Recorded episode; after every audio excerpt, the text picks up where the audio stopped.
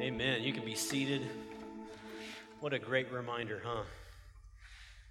Good morning, brothers and sisters, Centennial family. Welcome. So good to see you this morning, and a special welcome to our guest. Glad to have you with us as well. Hopefully, there's a connection card in front of you. I want to pray for some in our church family this morning before we open God's Word. And uh, if you're our guest this morning, uh, we'd love to pray with you too. There's a place on our connection card for prayer requests. You can also do that online on our CC app. Uh, but we'd love to pray uh, for you, pray with you. There'll be a chance for you to be prayed for at the end of the service as well as we partake of uh, communion. Let me name a few specific prayer requests. Uh, some of you know Dan Ferguson, one of our own, has been uh, battling within the last couple months uh, pancreatic cancer.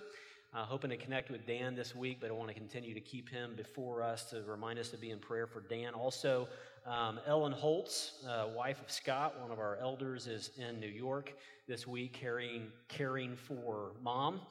Uh, lost her father about a week or a couple weeks ago, and Ellen's mom has a pretty, um, pretty bad, pretty um, difficult uh, Alzheimer's dementia. And so it's 24 7 care right now uh, for Ellen's mom. So be, please be in prayer for Ellen and her family and, and her mom as they adjust to life without dad and and to this illness as well. I know uh, many have gone back to school, dropped students back at college, and so uh, continue to pray for those adjustments and for moms and dads and uh, and sad moms and dads too, as, as those transaction those transitions have uh, taken place. What else am I missing? Oh, uh, Mr. Krebsbach. Where did Mr. Krebsbach go? Uh, as as well, his his mother, right, is. Um, took a fall last night, also dealing with Alzheimer's. feel like this story is I'm just hearing more and more often. Uh, so be in prayer for uh, the Krebsbach family and grandma and care up in Wisconsin, Wisconsin. So um, before we open God's Word with those things in mind, would you join me? Would you pray uh, with me as we uh, come to the Lord? Father, um, hearts are heavy this morning. There are burdens, there are stresses, there's grief, worry, financial hardship, relational conflict, disease and cancer. God, we thank you for this reminder this morning that you're good. In spite of the broken world, you're good and you have come into this world in Jesus to bring a new kingdom to save us from this brokenness and sin, and that we look forward to the hope that we have through Jesus coming again. Lord, we pray for the Holtz, we pray for the for Dan Ferguson and family. and We pray for the Krebsbachs. We pray for many uh, students who are back at college, those that are uh, back in school here. We pray for moms and dads. We pray for our brothers and sisters, uh, like Pastor Philippe, who is with us last Sunday night and your global church, Lord. Uh, we pray for the churches in our area, Lord, that you would be working mightily uh, in our own backyard here in Collin County and Denton County and uh, beyond, Lord. God, as we open up your word, I pray that you would help me to be accurate. I pray that you would help me to preach with boldness what is your truth and to forget things that are unhelpful or not of you. And I pray, Lord, that each heart here this morning would hear what we need to hear. Holy Spirit, we invite you in these moments to illuminate the truth and to apply it to our hearts. It's in the name of Jesus we pray. Amen.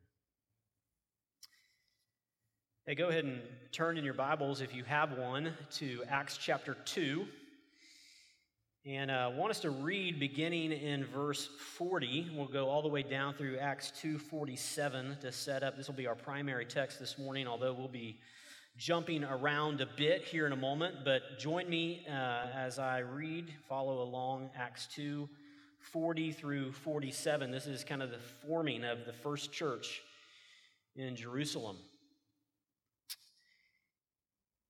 Peter's been preaching, and it picks up in verse 40. And with many other words, he bore witness and continued to exhort them, saying, Save yourselves from this crooked generation. So those who received his word were baptized, and there were added that day about 3,000 souls. And they devoted themselves to the apostles' teaching and the fellowship, to the breaking of bread and the prayers. And awe or fear came upon every soul, and many wonders and signs were being done through the apostles. And all who believed were together and had all things in common. And they were selling their possessions and belongings and distributing the proceeds to all as any had need. And day by day, attending the temple together and breaking bread in their homes, they received their food with glad and generous hearts, praising God and having favor with all people. And the Lord added to their number day by day those who were being saved. This is God's word. We live in a unique time and a unique place. I think about just the power and the information that we have literally at our fingertips, right? Uh, to find something, to research something, to ask a question. I remember uh, as a kid making that trek, if we needed information for research or whatever, making that trek to the local library and then, first step at the local library was to what? To the Encyclopedia Britannica, where we had to know our alphabet and find the right volume to get out and begin to get that information on spiders or technology or whatever it was that we want. And now it's right there. She has the answer for us, doesn't she? She always does. Maybe not the power in our hands. Uh, my kids look at me bewildered when I tell them about the olden days when we would uh, go to a football game on Friday night and we would, we would plan with our friends at lunchtime or in class or whatever hey, meet me in front of the stadium 15 minutes before the game right out by the fence.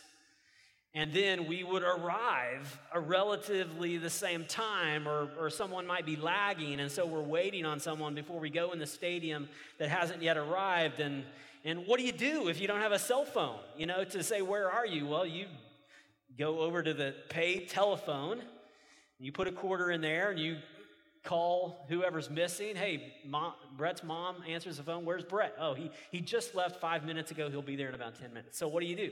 You're losing your seat. You're waiting for your lagging friend to get there as you rally the troops to go in uh, to the game. And kids just look at me like, wow, that's really boring. And that must have been really hard back in the old days, you know? Everything uh, where we live today where you and I live, no matter what city you're in, what zip code you're in, this general area, uh, it's amazing how new, how shiny, how uh, loud, um, how new. Sorry, I did not mean to embarrass you, Adam. Uh, how new, how shiny, how uh, just smooth everything is where we live, right? Think about the places you go. Think about the places you eat. What, what in this area that you regularly visit is older than 15 years old? You know, what restaurant, what school? This building is actually 15 years old, I guess, right? Scott, someone check me out. That's right. But everything is new, and, and as my family, as we travel to see family up you know, yonder in Oklahoma and we drive through these small towns, my kids are like, ew, it's dirty, you uh, know, the roads are bumpy and doesn't look very nice. And did I say my kids? I meant me. Uh, uh, but, but we are newness and, and options and shininess and things that look nice are all around us. So you just think about our options today that some of you are thinking about right now. What are we going to do after church? Well, we want tacos. Well, just think about the options that we have. Okay, we've narrowed it down to tacos or chicken, perhaps. That doesn't, that doesn't narrow it down at all. A plethora, I have half a dozen taco places that I'd go to today, you know, no problem. It's just a matter of ranking them. We are a place of options.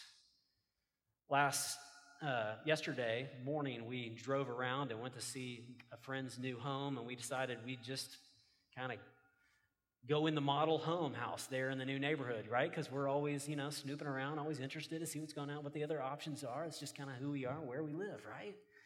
It's beautiful, gorgeous options. And everybody's trying to get to North, North Texas, aren't they? Everybody's coming here, and the housing market here is like no other. And I'm told that in India there are signs about Frisco, Texas. move to Frisco, Texas. Everybody's trying to get here, right?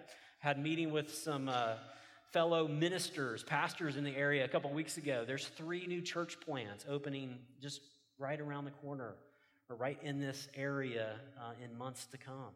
Everybody's trying to get to, to Frisco. Everybody's trying to buy a house in Collin County. Some neighbors on our street have recently got great deals and sold their houses and they're moving farther north, right? Where you can get a bigger bang for your buck. You've heard of House Hunters, right? House Hunters, popular show. Maybe some of you haven't. Have you ever heard of Church Hunters? Check this out. Nick and Molly just moved to the city and can't agree on what they want. They are young and energetic and looking for a new church home. We'll take some personality tests, tour the sites, ask some questions, and based on taste, experience, and location, we'll find them the perfect congregation. I'm Corey Clark, and welcome to Church Hunters.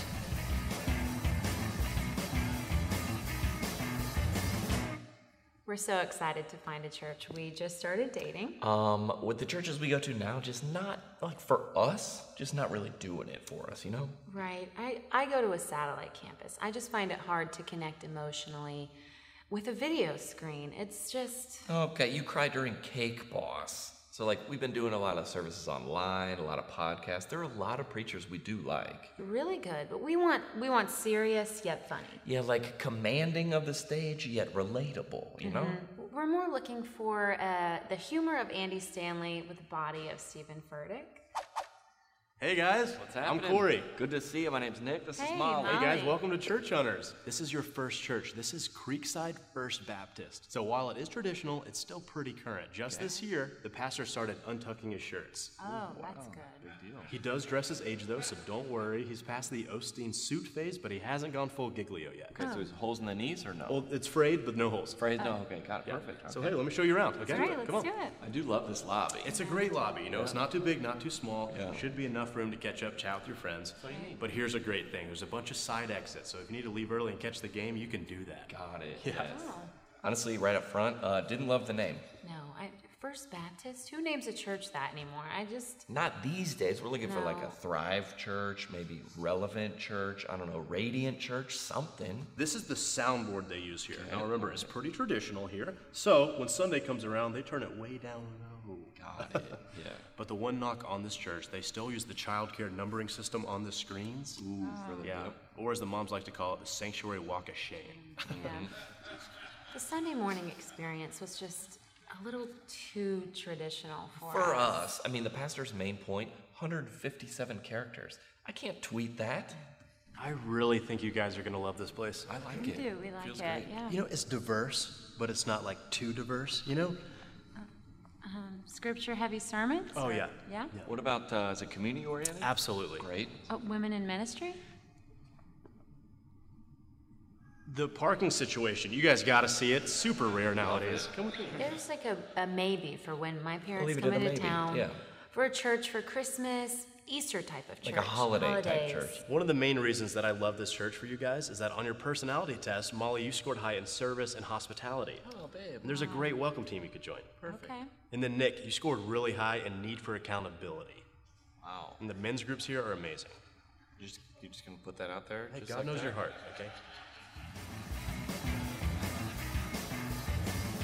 On the next episode of Church Hunters, I think you're really gonna love this place. They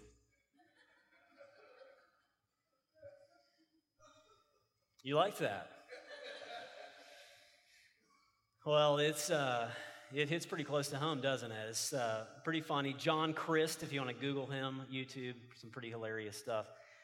We live in this area with options, with choices, and with phones that can bring us great sermons from all around the country or videos that are inspirational. And we have so much right in our backyard, and so many churches, and so many options. And everywhere you go, there's more and better and shinier. Last night we went uh, over to the Star. We met some neighbors over at the Star.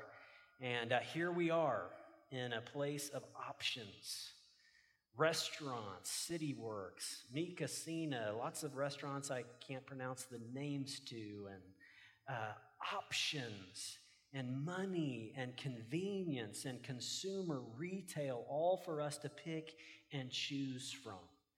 And what happens to us when we swim in that water and then we come to the church? They had uh, the movie Remember the Titans on the big jumbotron. You know that movie? I love that movie. It's a great movie, and people are there, on, you know, with picnics and lawn chairs, and we're watching uh, Remember the Titans. We see a cowboy football player. We get an autograph. You know, here's this larger than life celebrity uh, person. You know what made me mad about that jumbotron uh, out there at the Star is that it makes my media room at home and the hundred dollar projector that I got from Walmart really not satisfy me. It makes me want more. And that's the area that we live in of options and convenience and consumer goods. A couple weeks ago, I was with my kids. We stopped off at Mooyah Burger. Love Mooyah Burger. I shouldn't have said their name. Uh, and we have to wait five minutes. We're the first in line, and we have to wait five minutes before we give our order. And I go in the bathrooms, and the, the bathrooms are messy and there's a mop and a mop bucket out in the hallway, and they get our order messed up. And what do I do? I immediately, when we get back in the car, when I, we get back in the car, I immediately get on Twitter and I tweet Mooyah and say, This location is terrible. And then I feel shame that I'm that guy, I'm that consumer. But what happens when we have that kind of mindset and we live in this area and we have all this convenience and all this stuff that we can shop for and decide from, and we, we swim in that water and we bring that mentality to church to bear on God's family? How can that not affect us? Maybe you've heard the story of uh, the fish, the schools of fish, and as they're swimming around in the water one morning, the uh, old school fish, the kind of elders of the fish, are floating around, and the young bucks, the, the new school of fish, swim by. And the old school says to the new school, uh, How's the water this morning? And the young fish say, Water? What the heck is he talking about? Because they don't realize the new school, they're in water. They're swimming in water. It's just what they're accustomed to. It's just all around them, and they don't even see the water. And sometimes I think in the culture that we live in, we just don't see the water that we swim in. We don't see what we drink from day in and day out in terms of our desires and our options and what's shiny and what's new and what will meet our needs. And then we come to the church. My goal this morning in this message is to do this. My goal this morning is to show you that the local church is a bigger deal to God than it typically is to us. The local church and our involvement in it and our service to it is a bigger deal to God than it typically is to us. And the metaphor is not of consumers, but the metaphor is of brothers and sisters and servants. But we got to talk about this because it's the water that we swim in. One of my favorite pastors, authors, commentators is John Stott. And if you've been here as we've studied the book of Acts or the book of Romans, you know that I often quote John Stott. And John Stott is not given to exaggeration. He's known to be a very pre- precise writer, well balanced in the way he thinks. Listen to what John Stott says about the church in one of his books. He says, I trust that none of my readers is that grotesque anomaly, an unchurched Christian. The New Testament knows nothing of such a person, for the church lies at the very heart, the very center, excuse me, of the eternal purpose of God. Do you believe that? Have you thought about that? My aim this morning is to show you that the local church is a bigger deal to God than it typically is to us. And already I can see that perhaps the psychological walls have come up as, hey, you know, I love Jesus, but let's not let's let's not put all our eggs in the church basket, okay? I can get behind Jesus, and I'm kind of preaching to the choir here because you, you're here this morning, okay? But I think we need to be pushed on this a little bit. Because the church is not just something that man has invented, it's not just something that pastors came up with to have livelihood or have status or buildings or things like that, but the church is at the center of the plan and heart of God. It's his mechanism for work in the world. And it's the, the laboratory for our growth. And you're thinking, man, I, and many of us here could say, ah, but look at the scandals we see at the church. Just this week, think about the scandals that you're hearing about in the Catholic Church cover ups and abuse and lack of integrity. I mean, let's, let's love Jesus, but let's kind of cool it with this talk about the local church. And so you've had experiences perhaps where your junior high youth pastor had an affair with a secretary or the church treasurer embezzled thousands of dollars from the church, or the worship pastor had an affair. Or you watch this church that you love split right down the middle, the two churches, a church of 800 people split right down the middle to 400 in one church and 400 in the other church. And those aren't your stories, those are just my experiences this morning of the local church. And Ross, you're telling us we have to love this thing and be devoted to this thing called the local church? Yes. Look with me again in Acts 2, verses 41 and 42, primarily, the text we just read earlier. The church is forming.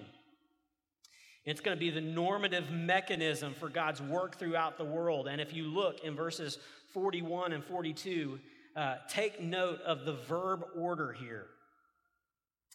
They, they hear the message that Peter's been preaching all in Acts chapter 2, and it says, if you look in verses 41 and 42, it says, those, those so those who received his word, you might underline received, that's the first verb. They received his word, were then baptized, underline baptized, and then next verb added that day. Added that day about 3,000 souls. Added to what? Added to the church. Underline added. And then verse 42, you see the last of the four verbs I want to point out to us devoted. These, these people that were gathered together, they received Peter's word. They accepted Christ. They were then baptized publicly. And then it says they were added to the group, they were added to the church, and then finally they devoted themselves to the church. That was their response. And sometimes we get this absolutely backwards in life.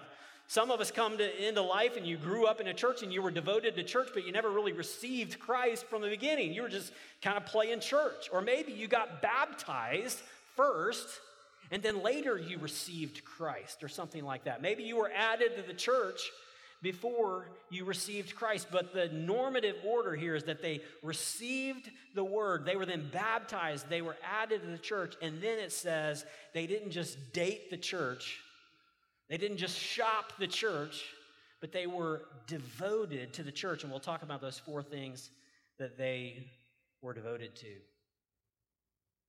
The local church is a bigger deal to God than it typically is to you and me. And God's design is that each of us, whether it's this church, we've got a membership seminar tonight at 5 o'clock. If you don't come to this one and you're visiting churches, find a church and devote yourself to it. It takes weeks, it takes some time, but at some point, you quit dating and you devote yourself to a local church body. And the expectation of the New Testament is that anyone that's following Jesus is intimately, intricately involved in a local fellowship of believers. Well, can't, Ross, can't I just kind of do those things out on my own? Can't I just kind of have coffee with other believers or do a Bible study with guys that I work with or something? Flip with me. Oh, we're going to jump around a little bit here. Flip with me to 1 Corinthians chapter 5. 1 Corinthians chapter 5 is not a chapter that you go to often. I doubt that many of us have it underlined. But if you look at the first, oh, nine verses or so, nine or ten verses, you see this thing that's happened in this church in Corinth is, is not good. It's not a good report here in 1 Corinthians chapter 5.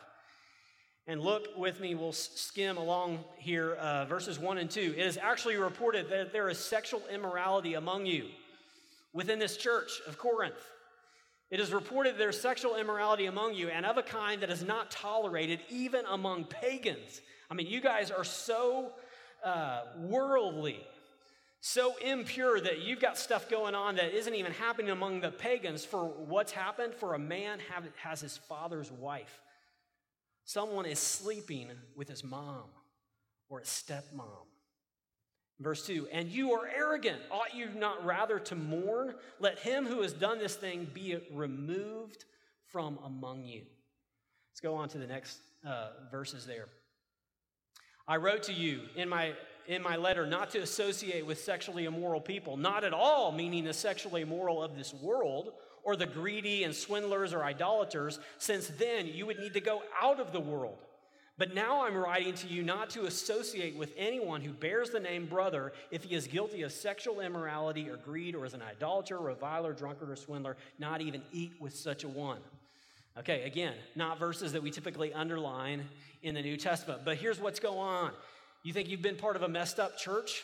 Meet Corinth. And they've got such problems. They're suing one another, they're divisive, they're splitting over personalities. And they've got this one guy who's sleeping with his mom, and they're just not even concerned about it. They're so tolerant, they're bragging about it. And Paul's words here is you got to kick that guy out. And so here's my argument. If Paul can write to a church and say, kick somebody out, doesn't that imply that, first of all, they have to be in? Like to be kicked out, you first of all have to be brought in, right? And that was the understanding in the early church that you were bab- that you received the word, you were baptized, and you were a part of this church. You gave yourself in devotion to a family. And if need be, there are times when we have to discipline those within the family. But in order to be kicked out of the family, you first of all have to define who's in the family. Thus, being a member or a brother and sister in the family. Here's my argument if you are not an intricate member of a family, a family of faith, a local church, there are some parts of the New Testament you are not able to obey. For instance, here's a great benefit James chapter 5, verses 13 and 14. Read this one, and I hope that you will take advantage of this if this is your church home. James 5, 13 513 says this Is anyone among you suffering? Let him pray. Is anyone cheerful? Let him sing praise. Verse 14 Is anyone among you sick? Let him call for the elders of the church and let them pray over him. Now, let me tell you, or let me ask you a question. If you are not a member of a church, whose elders do you call to pray for you when you're sick? That's one of the gifts of, of the body, and it's one of the things we want to do more frequently here as a church family. If you're not a part of a local church, who do you, what elders do you call when you're sick? You just go knock on a church door and say, Elders, pray for me? The, the assumption here in James, as he writes to these churches who are in the diaspora spread out through the Roman world, is that each of those churches would have elders that would care for the body and pray for the body. Let me take you to another one Hebrews 13 17. Hebrews 13, 17 says this Obey your leaders and submit to them, for they are keeping watch over your souls as those who will give, those who will have to give an account.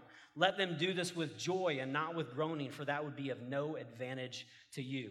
And now you're thinking, wow, Ross, it's really subtle. You know, bring, you bring this passage up about obeying your leaders. I'm not talking about the obedience part of it, okay? You can read that later and discuss that on your own time. Here's, here's the part that uh, is a question for me as a church leader, for our staff, for our elders. It says, keeping watch over your souls as those who will have to give an account. Now, here's the question for me and for others in our church leadership Who will I give an account for? Anybody who walks through these doors? Any believer in Frisco or Collin County? Someone that comes here four or five times or comes for six months and then, and then leaves, will I be held to an account for how I've cared for those souls, how our church has led them spiritually? I don't think so. I think I'll be held to an account for those who say, I want to be shepherded by this body and by these elders. And that makes me think, wow, don't know how many more souls I want to be accountable for.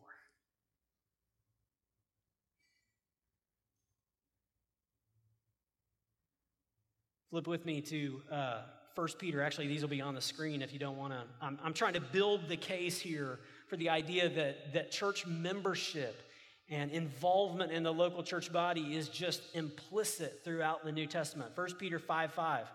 Here's one. Likewise, you who are younger, be subject to the elders.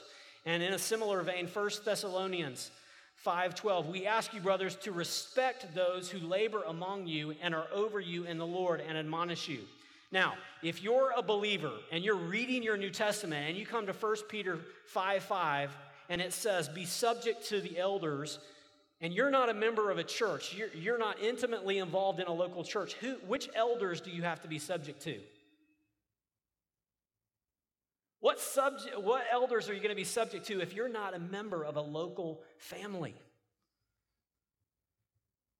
Well, I'm just going to kind of be uh, submissive to older people because that's what elders are. Be submissive to those older, those elders. Well, if you go back and read 1 Peter 5, in the first couple verses, he's, he's addressing elders. He says, I, I charge you as a fellow elder to shepherd the flock of God. He's talking about elders, an office and a position in the church. And then he says, be subject to the elders.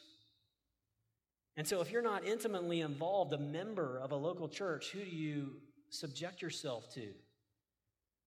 Who do you expect to be led from? Led by. When Elizabeth and I first got married, we uh, lived in a, some apartments over here on McDermott, and we would get up and work out uh, in the morning, and we'd get to the kind of apartment gym there. And as we would uh, work out, there would be a few young guys that would come in about uh, dark 30 when we did and uh, work out with us. And when they weren't in their workout clothes, they wore little badges that said Elder John and they rode bicycles. You know who I'm talking about? Yeah, Elder, Elder John and, and Elder Bobby, they're elders. Now, do I have to be subject to those elders, those 15 year old elders? I don't think so. Do I have to be subject uh, and, and let lead me the elders down the street? I don't think so. It's the elders of the church that you're a part of. How about this one? How about Westboro Baptist Church?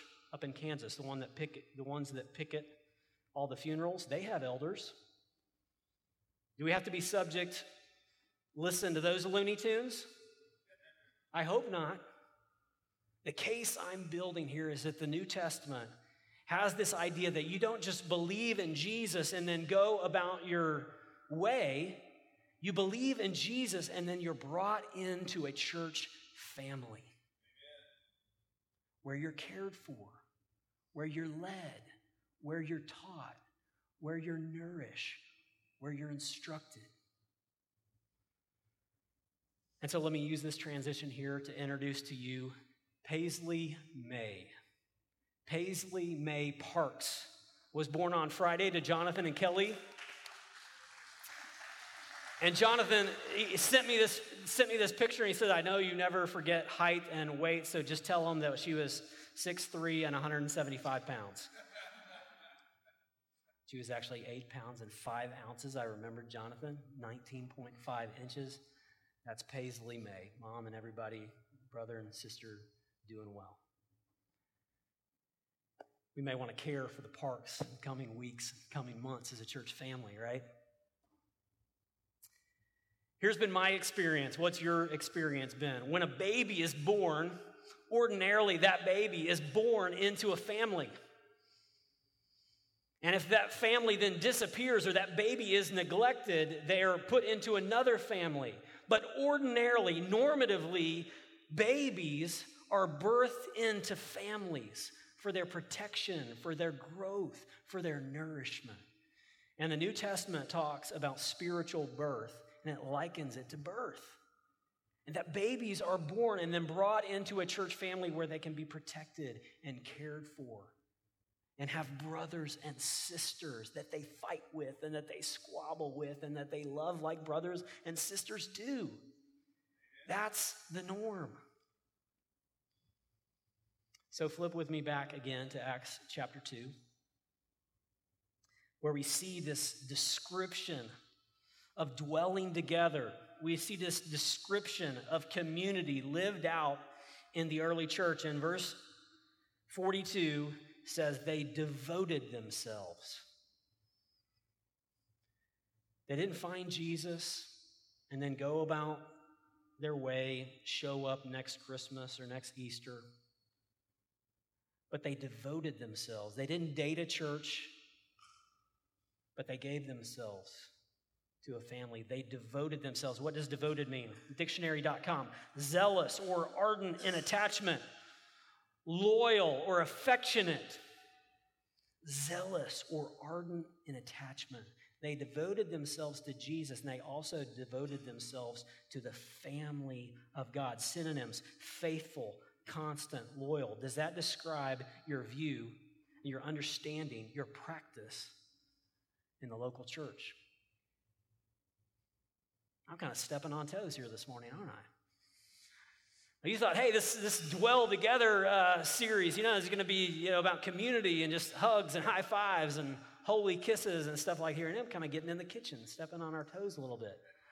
Though I am kind of also preaching to the choir. Zealous, ardent in attachment, loyal, affectionate. Are you devoted? Would your kids say, You're devoted to God's family, to God's church? What did they devote themselves to specifically? He says four things there. He says they devoted themselves to the apostles' teaching, or some of your translations might say the apostles' doctrine. They devoted themselves to the apostles' teaching, to the fellowship, to the breaking of bread, and the prayers. Four things. Some, com- some commentators I read have said that this is really two things it's the apostles' teaching and the fellowship, and then the breaking of bread and prayers are descriptors of fellowship. Okay? Take it whichever way you like. He still lists four things that they, they are devoted to the apostles' teaching, the fellowship. The Greek word is koinonia, it's commonality, it's sharing with someone in something the commonality, the breaking of bread. Most commentators take that to be the Lord's table that was regularly practiced as they gathered together. Why can't I just have church on my own at the office with the people, my, my buddies at Starbucks? Why can't we just kind of call that church, church the local church now? It's, it's outdated, it's overdone, it's kind of behind the times. We'll just gather at Starbucks and we'll drink coffee. We'll talk about the scriptures. We'll pray for one another. Now, let me see, be so bold as to say this. If you have a church that doesn't have elders or deacons, that doesn't practice 1 Corinthians chapter 5, that doesn't baptize people, that doesn't practice the Lord's table, you don't have a church. You might have a Bible study, you might have some really great friends, but you don't yet have a church. So I had a seminary professor who said, When does a group of Christians become a church? And his answer was, When they start calling themselves the church and doing what the church does. The breaking of the bread, the prayers, the four strategies that we talk about at Centennial Church are are built around this passage. We say it like this We're centering lives on Jesus Christ through genuine community, authentic worship, biblical teaching, and holistic mission. And I would argue that all four of those things are found in these seven verses here. Authentic worship being prayer, and you see later in the passage that they're praising God, they're breaking bread together, they're singing and praising God together. So the early church didn't uh, just come together for 75 minutes, sing, and then go about their week, or say, see you next Christmas or see you next Easter. Maybe we'll have the whole family there then. But they continued this life of worship together. If you look down, we won't take time to look there, but verses 44 and 46, two times it says that they were together. All who believed were together.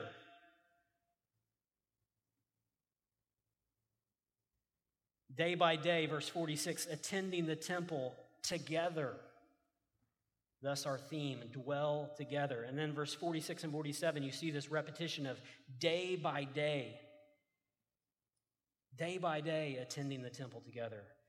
Praising God and having favor with all people, the Lord added to their number day by day. You also see this, this toggle back and forth between they, they gathered at the temple, they attended the temple together, which is like the formal big gathering, but it also says that they met together in homes, which is the small and the informal, and they're breaking bread or sharing food together in those small home group settings. So we have the big fellowship, and we also have the small groups. And today, after service, we're going to have this group connect. You want information about our community groups, you can go out in the lobby. You can get information about when they meet, which ones are open, how they do their studies, things like that. So you can meet beyond Sunday mornings to connect with others who are also following Jesus and trying to devote themselves to Him and devote themselves to one another. I think I've made my point, right? When Jesus started the church, and let me say again that the church was Jesus' idea. Matthew 16, 18. I think we have this one on the screen. These famous words. Peter, Jesus asked the disciples, Who do people say that I am? And Peter says, You are the Christ, the Son of the living God. And, and Jesus says back to Peter, I tell you, you are Peter, and on this rock I will build my church, and the gates of hell shall not prevail against it. See, Jesus formed and built and loves the church. And he says the gates of hell will not prevail against it, which means there's still need, there's still a place, and God's still at work through churches.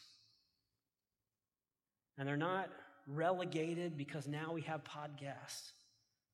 Or they're not unnecessary because now we have YouTube or Netflix and we can just stay home and watch it on TV. But there's still this need and still this expectation of God that we be a part of a local church. To center our lives on Jesus together. So here's the application this morning. I want to leave you with this question To what are you devoted? If your kids, if your coworkers, if your neighbors had to say, this, this is what the Beebes are devoted to. This is what the Smiths are devoted to. This is what the Joneses are devoted to. What would they say? And would church be in the, in the list? What, were you, what would your kids say you're devoted to? How is that devotion expressed? Is it expressed with your time? Is it expressed with your talents? Is it expressed with your resources, with your generosity, with the way you open your home? What are you devoted to? We need one another. And someone in this congregation needs you. For you to encourage them, for you to come alongside them. So maybe you need to take a step today to go out and talk to someone at the group connect tables. Maybe you need to join us tonight at 5 o'clock for membership orientation. Maybe you're not ready to say Centennial Church is the place, but I encourage you, if it's not here, find some place. Find some family that you can be devoted to. Would you pray with me?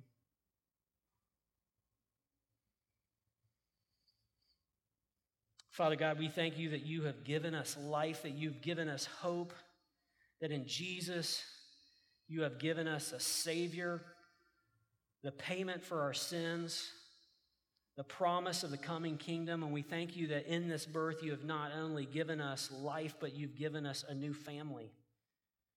Whether our biological family, our earthly family is great or troubled, that you've given us this extended family, the church. And Lord, I pray that as Centennial Church, Lord, we would embody, that we would demonstrate these things of Acts chapter 2. God, make us a church like that church. Make us unique. Make us different from the world. Help us to reach our world together. It's in the name of Jesus we pray. Amen. As we celebrate at the table this morning, I want to invite our servers to go ahead and come forward as we begin to remember Christ's sacrifice for us. And as they come forward and take their places, I want to give you just a moment to close your eyes, to do business with the Lord, to reflect for just a minute, and then I will say a word and pray for us.